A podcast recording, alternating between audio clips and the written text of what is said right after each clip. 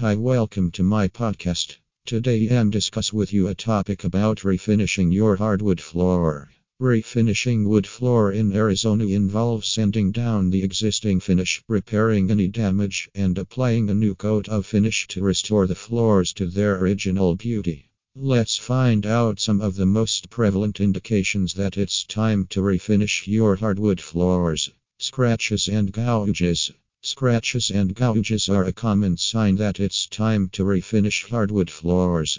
If the scratches and gouges are deep enough that they can't be sanded out, it's likely that the finish on the floors has worn down to the point where it's no longer providing adequate protection. Refinishing the floors will involve sanding down the existing finish and applying a new one, which can help to fill in any gaps or scratches and protect the wood from further damage.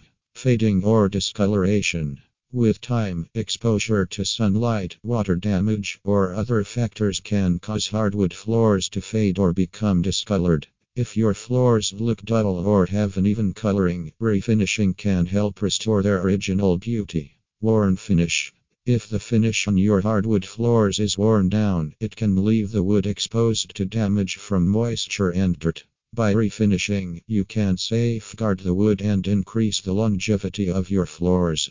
If your hardwood floors are several decades old and have never been refinished, don't hesitate to contact a professional flooring contractor to schedule a consultation and find out how refinishing can help to restore their natural beauty and protect them for years to come.